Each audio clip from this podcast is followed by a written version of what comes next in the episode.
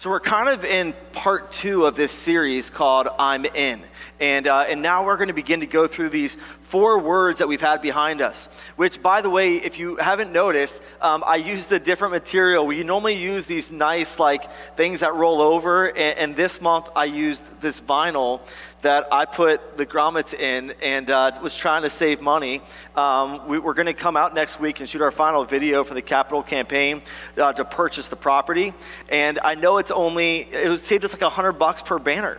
And so I was like, you know what? It's worth the time right now. So it doesn't look as nice uh, as maybe like these cloth ones does. Um, but right now we are all in on doing whatever it takes um, to raise the funds that we need in order to purchase the property. And we'll have kind of the final details come out here in the next two weeks. So we're going to go over these four words. And I want to kind of introduce the concept and then we'll jump into this week. Uh, today we're going to talk about I'm invited. So say it with me I'm invited. One, two, three. I'm invited. We want you to know that you are God's, you are invited to God's family. The next thing is, I'm invaluable. Say, I'm invaluable. You're invaluable to God's work. And then we're going to talk about in week three, I'm influential. Say, I'm influential. You are influential for God's glory. And then last week, we're going to say, I'm invested. There you go. I'm invested in God's church. And today we're going to go to really what is the core concept to the gospel. When we say the words the gospel, the good news of Jesus Christ. So the gospel is a New Testament idea. There was no gospel in the Old Testament. Um, there was laws and there was a lot of different regulations, but there wasn't this good news that we get to share of the freedom that we have in Christ. And this idea that you are invited to God's family is at the very core of what we believe is the good news, the gospel of Jesus Christ. Because we all know it's like the worst feeling when all of a sudden, like the next day, uh, maybe you look at social media or you see something and, and you realize that all your friends had a party that you weren't invited to. Like, that's just the worst feeling if there's something that you feel like you were supposed to be invited to and then you weren't. Or even maybe it's the situation where you've had to move away from family or you're working or serving in the military and this event happens and you weren't able to be there. And it's just the worst feeling that you wanted to be a part of something and you felt like you weren't invited. Well, I've got one fill in the blank for you today, so don't miss it. And it's this core concept that Jesus invites the people that others reject. That Jesus invites the people that others reject. That perhaps religion despises. That others overlook. That people that don't feel like they're good enough. That you're invited to be a part of God's family because Jesus invites everyone. So we see this story in Luke 7. Uh, so we know it happened about 2,000 years ago. And if you don't know, when Jesus walked on earth, he claimed to be God. At this point, he had already read the passage from Isaiah 61. He had kind of already declared his lordship. And you begin to hear as they're asking these questions like, who is this guy who forgives sins? By the way, if you haven't realized it, one of the core concepts that you find out about Jesus throughout all the Gospels is that he can read people's minds, that he knows what we're thinking, and it kind of comes out indirectly in this passage. But at this point, many people, even the disciples, they weren't sure if they should believe this claim that Jesus was making, if he was God. Because here's what's so interesting is if he was God, everybody assumed if God came, the Messiah came, who would be his favorite people? His favorite people would be the Pharisees, the Sadducees, the leaders of the church, the people who had this outwardly pious attitude. They wore the, the special clothes, they were devout religion, they, they never missed a worship service, they were serving in the temple, they knew all 613 laws. They had all the ritualistic ordinances where they would do these extravagant cleansings of their bodies to prepare them for sacrifices in the in the temple. That they did everything they could in their life to not just stay sinless, but also to stay away from anybody that was sinful. In fact, if they were walking on the street and a person that they believed was sinful was walking nearby, um, they would either go to the furthest possible way or, and there's still parts of Jerusalem, if you walk through, this could happen today, they will yell at you and, and you know, wave their arms and their sticks and, and threaten you to get away from them. Um, because they believed that they had to stay completely separate and away from anybody who had any kind of sinful lifestyle inside of them. Well, I'm going to kind of paraphrase the story that Rob read for us so well in Luke 7. So one day, a Pharisee, a Pharisee named Simon decided that he was going to throw a party. Now, you have to know that the party that he had back then was probably different. They're not going to have hot dogs um, at their party, uh, not even Hebrew national hot dogs. That wasn't going to be like on the menu. Um, they weren't going to be like, you know, inviting like the, the hottest band in town to come and play. Um, it was actually more of a public discussion to show off their knowledge. And most likely, they would have been eating in kind of the outer room. So, all the way on the edge, um, perhaps even in a courtyard, uh, depending upon the season. And they would have been eating in the courtyard or the outer room. And then what people would do is they would kind of come and they would kind of uh, watch, like, these are the who's who of Pharisees that were coming. This is a, a red carpet type event. And so, like, you know, their version of uh, paparazzi, like the people who want to give the good, good gossip, they're going to come and be as close to the door, as close to the outer room, or, or even watch in the courtyard this conversation. You know, they would see kind of like what color of tassels that they were wearing for this event, um, and they would actually watch some of the cleansing that they would do, and, and this meal would take place. And as the door is open, they would hear, you know, social trends. They would hear politics. They would hear how much they hated the Romans. Um, and they would also talk theology. Um, and they would talk about, you know, anything that was happening kind of around. There was no internet. There was no TV. Um, you know, and this was the men that was speaking. So this was not like the real housewives of Jerusalem. This was the men that were speaking. So it probably wasn't super entertaining. Um, but this was like what people would come to see. And then all of a sudden, this incredibly shocking event happens. And I really can't preach it or teach enough for you to truly understand how shocking this moment was. When the who's who of Pharisees in Simon's own house, a woman who could not even walk on the same side of the street of them enters into his home. I mean, the, the idea of people just being shocked is, is probably minor. There was probably some who physically stood up and were threatening towards her um, as she came in. It says in Scripture, a woman in that town who lived a sinful life.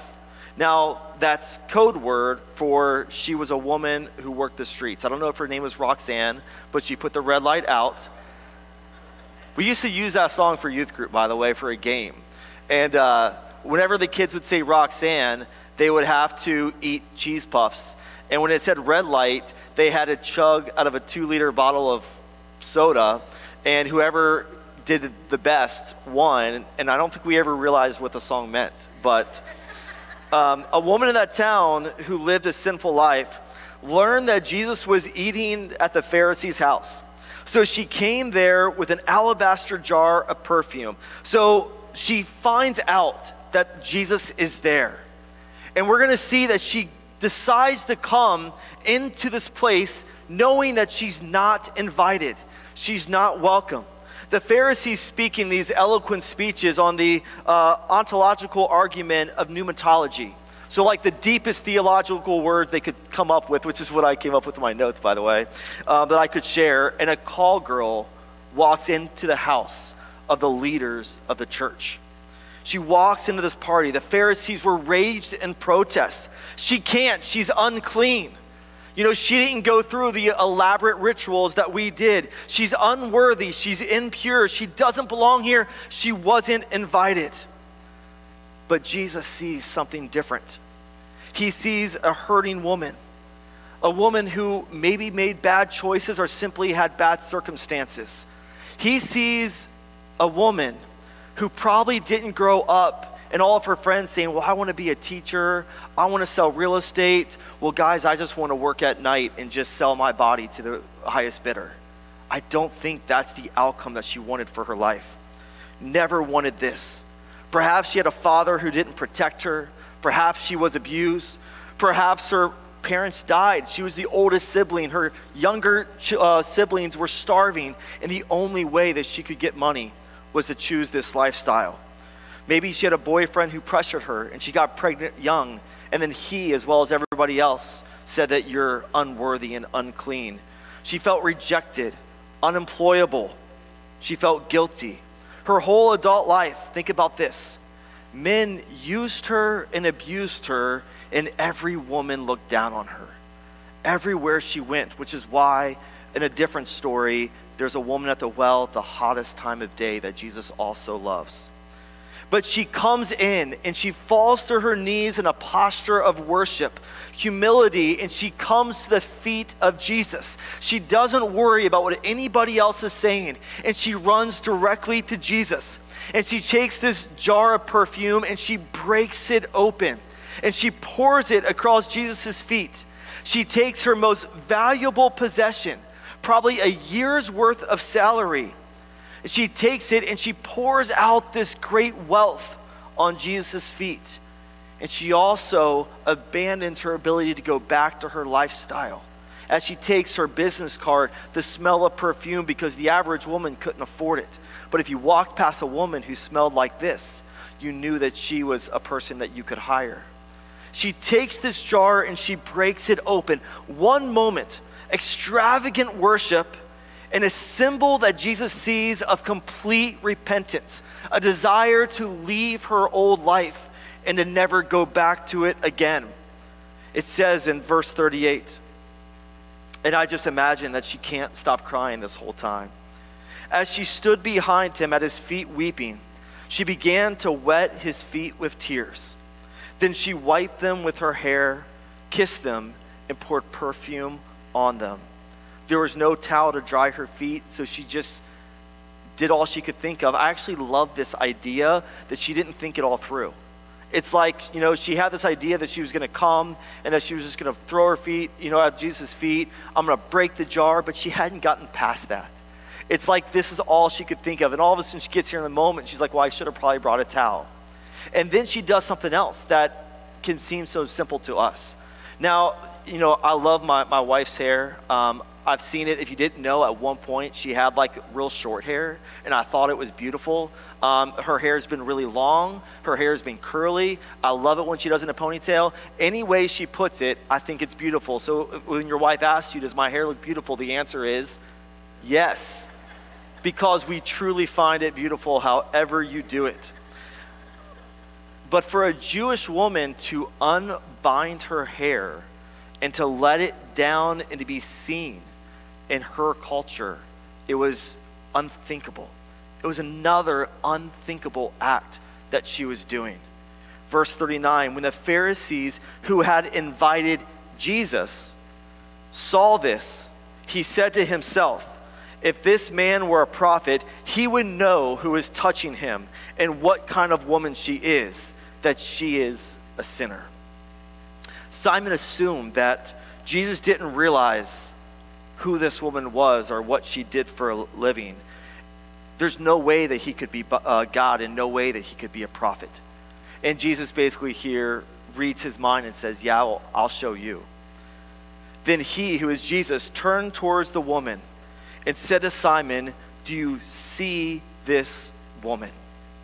Before I say anything else, so many times in life, we get so worried about judging a person based upon their choices. And I challenge you to hear these words that Jesus says, even when a person thinks different than you or chooses something different than you, to see the person, to look at their eyes and recognize that they are loved dearly by Jesus and they're invited by Jesus. But he says, Do you see this woman? I came into your house and you did not give me any water for my feet but she wet my feet with tears and wiped them with her hair. You did not give me a kiss, but this woman from the time I entered has not stopped kissing my feet. You did not put oil on my head, but she has poured perfume on my feet. Therefore, I tell you, her many sins have been forgiven, as her great love has shown. He saw her repentance, he saw her pouring herself out. But whoever has been forgiven little loves little. Then Jesus said to her, Your sins are forgiven. Why did this woman come and do this? You know, why would she do this? She's going across town. And like I said, she was perhaps being jeered by men, perhaps trying to be hired by men. Woman, perhaps, that she was walking past, said unkind words towards her, and she went all the way across town because I'm guessing that Simon the Pharisee didn't live in the red light district. He comes all the way across to a different part of town. And the Pharisee, who wouldn't even walk on the same side of the street of her, she walks uninvited into her, his home, walks through the porch, and darts straight to Jesus. Something the Pharisees considered not just scandalous, disgraceful, but possibly even worthy of being stoned, her life being taken. But I keep on asking this question this week of why? Why would she do this? Why would she choose to run across town and put herself in what could be seen as danger? And so I continued to actually read through until I got to a commentary and it connected some dots. You see, earlier in this story in Luke, it says that Jesus is with John the Baptist's disciples. And then when he comes uh, with the disciples, they ask Jesus a question. That same question is in Matthew chapter 11, but there's a little bit more of the story of what Jesus says. And so if you kind of try and connect the dots of the timeline, Jesus earlier that day, perhaps earlier in the week, was with John the Baptist and his disciples, and they asked him a question. And there's more to the story in Matthew 11. What was it in this message? What was it that Jesus talked about that we do know that timeline? John the Baptist's disciples ask a question. Later that evening, the woman darts in the house.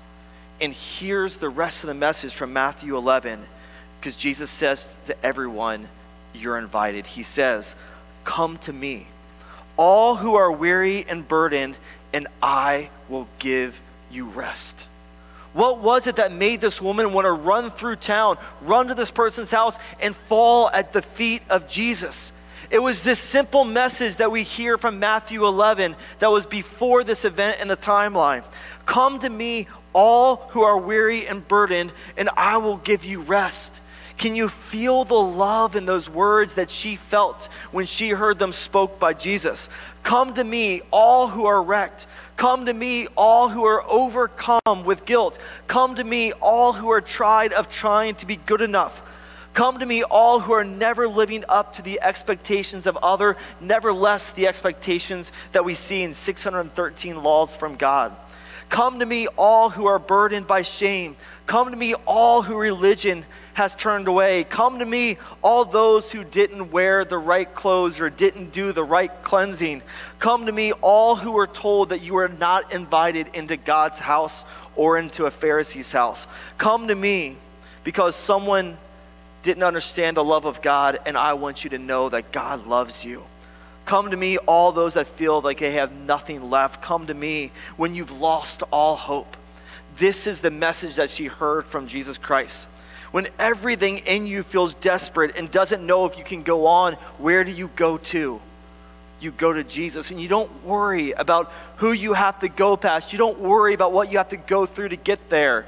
You don't worry about what it's going to be like when you get there. All you think about is coming to be with Jesus Christ and being with Him. He says, Come to me, all who are weary and burdened, and I will give you rest. Take my yoke upon you and learn from me, for I am gentle and humble in heart, and you will find rest in your souls. You see, that's the reason why she ran across town. That's the reason why she darted into the house. Because Jesus says you're still invited. You're always invited to be with Jesus. My Father sent me to tell you he loves you, Jesus declared, that you are invited into God's house and you are invited into God's family. Now, let me show you something that I, I found really challenging this week. Pointing out the woman's sins didn't lead her away from her sins. Judging her lifestyle didn't change her lifestyle. Shaming her didn't set her free. What changed her was the open invitation to come to the feet of Jesus, the open invitation to come worship Jesus, the open invitation to come into God's house, the open invitation to be invited into God's family. And Jesus invites those that other people re- reject. That's the core message of the gospel. Even if you've doubted God, questioned God, maybe you feel like you've been hurt by God. You've tried to walk away from God. You feel like maybe God's failed you or you've failed God. That you're still invited to be a part of God's family. Maybe you filed for bankruptcy, you've considered suicide, you've cursed God, you've committed adultery. You are welcome into God's family. You are welcome into God's house. You see, there's a core message that Jesus tells us over and over in nearly every single gospel, and that is that Jesus didn't come for the righteous, but he came for the sinners. In Matthew 9, when the Pharisees saw this, they asked the disciples, Why does this teacher eat with tax collectors and sinners? On hearing this, Jesus said, It is not the healthy who need a doctor, but the sick. But go and learn what this means. I desire mercy, not sacrifice, for I have come to call the righteous, and I have come not to call the righteous, but the sinners. Mark 2, Jesus says, On hearing this, Jesus told them, It is not the healthy who need a doctor, but the sick. I have not come to call the righteous, but the sinners. In our passage today in Luke 7, he says, Those who have been forgiven much, that they will love much. So come with your doubts, come with your fears, come with your addictions, come with your rejection, come with all the baggage that you have. But here's the rest of the story that Jesus compels us to not come alone, but to bring others with you. You see, the rest of the story that we were in a couple weeks ago of Luke 14 tells a parable of a wedding. And Jesus, or in this parable, God or the, the owner, sends people out and says, Invite everybody that you know. Invite everybody that you know to come be at this wedding banquet, to come into my house. Invite everybody. And those that they knew, they went and invited. The one guy said, I- am sorry, I've got work stuff, I, I-, I can't go. Another guy said, I'm sorry, I-, I can't go. I bought a donkey and I haven't given him a test drive yet. I've got to go try out the donkey. That's actually what the scripture says. I'm not making that one up. Um, another person says, I just got married and I've got to go be with my wife. Well, I think they got to work on their stuff because normally you bring your wife with you to the wedding banquet, but you know, that was his excuse. The other person said, I just purchased new land that I haven't seen yet. I mean, every excuse that you can imagine that they had work, that they had relationships. Uh, we maybe don't have donkeys today, but the excuses haven't changed. And Jesus responds and says, Then the master told his servant, Go out to the roads and the country lanes and compel them to come so that my house will be full. He says, Invite the cripple, invite the lame, invite the blind, invite those that others reject. Invite everybody to come into the house of the Lord. There's still room. Compel them to come in because the party will never be full. Compel the hurting, compel those others reject, compel them to the kingdom of God that we can just feel the love that Jesus tries to show us in story after story after story. And I'm here to tell you there's still room. There's still room. If you look around our room, we still have room. You look in God's house, there's always enough room. It doesn't matter who you are, it doesn't matter how you feel, there's still room for you. I want to close with this last thing that I want to share with you for the first time as a church. We've been working all summer long on getting our church to the place that we actually have um, some order to how we do church. Um, within the evangelical covenant, we do a constitution and bylaw that many churches do. The reason why we do that is so the authority does not rest in a single individual or a pastor or even a small group of people, but the authority of the church rests in the body of the church. And so many of you have been a part of churches perhaps that had membership, maybe you haven't. And prayerfully over the summer, we had these ideas that seemed crazy at first. And we're not asking people to become members of the church. Because when you ask people to become members of the church, it does something, it makes you inclusive. And the gospel of Jesus Christ is not to be inclusive. We are going to ask you to be a part of God's church. We are going to have order. We are going to have authority within the body of Christ. But let me share with you the scripture that is taking us where I feel God wants us to go. 2 Corinthians 5:17. I'm going to read it from here. It says, "Therefore if anyone is in Christ, the new creation has come. The old has gone, the new is here. All this is from God who reconciled us to himself." That word reconciled is simple. It's basically bringing things back to where they're supposed to be. He reconciled us to himself through Christ and gave us the ministry of reconciliation. That is, that we have been brought back to Christ so that we can bring others and invite other people to know Christ. That God was reconciling the world to himself in Christ, not counting people's sins against them, and he was committed to us the message of reconciliation. We are therefore Christ's ambassadors as though God were making his appeal through us. We implore you on Christ's behalf, be reconciled to God.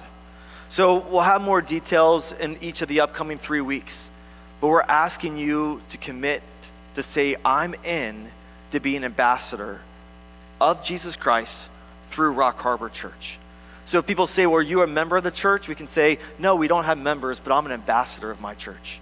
I'm an ambassador for Jesus Christ. That I'm not a part of being inclusive, invited to a club that no one else can come into, but we're ambassadors on behalf of Jesus Christ because we believe that I was invited into God's family not because I earned it, not because I deserved it, but because of what Jesus Christ has done for me.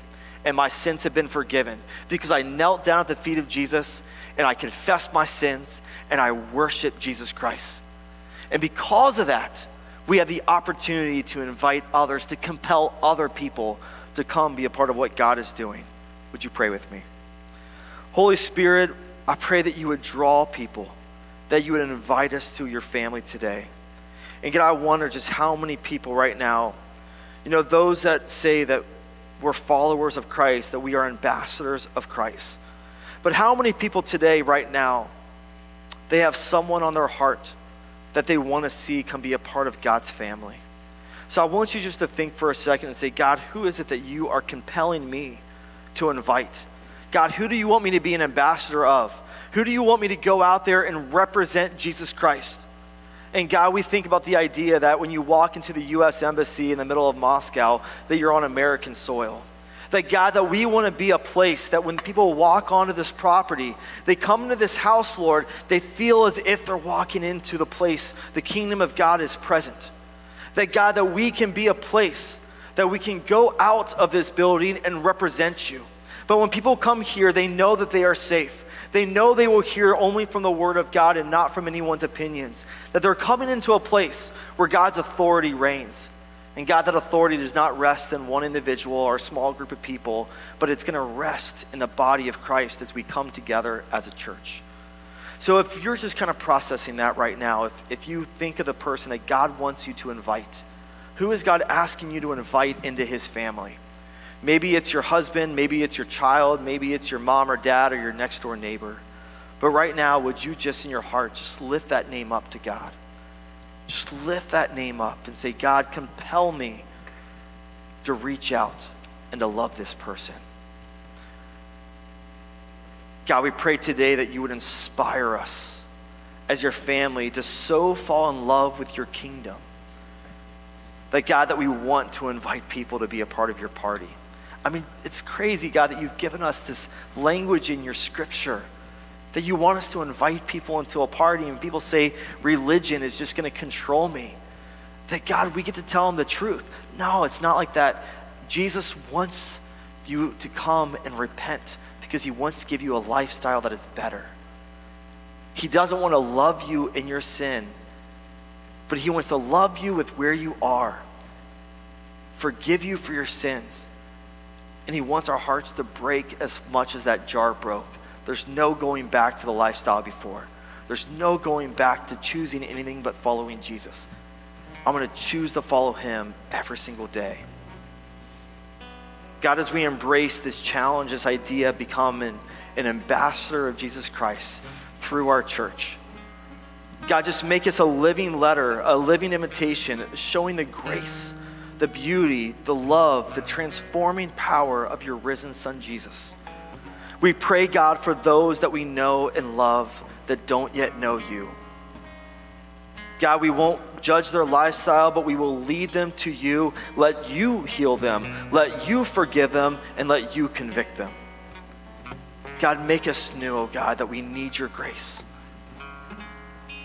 So, God, that we can compel others to know you. As we keep praying today, Lord, there may be some who hear this message and they, they came in feeling unworthy. And perhaps, God, you're speaking to their heart right now and you're saying, No, you are so worthy. You are so worthy. If anybody right now is hearing anything other than the truth, that you are so worthy to come before Jesus Christ, we pray in the name of Jesus that we renounce any lie that has been spoken over you. Anyone who said something to you that you're not good enough, in the name of Jesus, we declare that you are more than good enough, not because of what you've done, but because of what He has done. Yes, it is true, you could never save yourself, you can never have your sins forgiven. But through the power of Jesus Christ, it can be done in this moment, at this very second. All you have to do is cry out, Jesus, I believe in you. Symbolically run to the feet of Jesus and worship him and pour yourself out to him. It doesn't matter what you've done.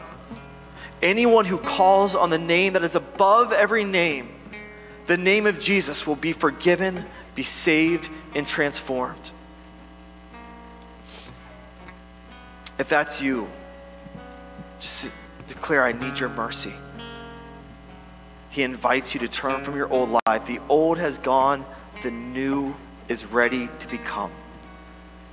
Therefore, in Christ, you can be a new creation. If that's you, then right now, let's, let's say that prayer together. Church, let's stand together. Let's stand before God as we pray to Him. I believe that right now, there's some people who have some chains that need to be broken. There's some bondages, there's lies that have been spoken over you that need to be broken. I can't do it. No matter how great this worship song is that we sing here in a second, it's not going to do it. No one else can do it but Jesus Christ. And you know what? That, that, that phrase has actually scared me a lot in the past few months. Because only through Jesus has this church been built. Only through Jesus will this church continue.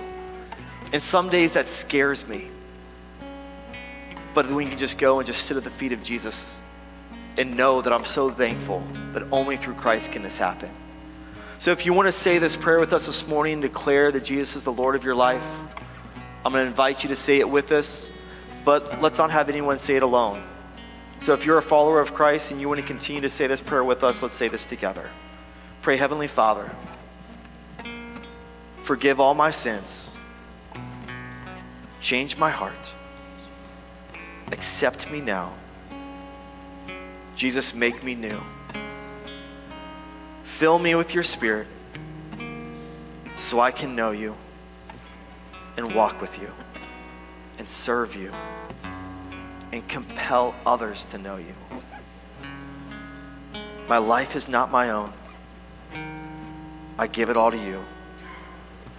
Thank you for this new life because of Jesus. In Jesus' name I pray.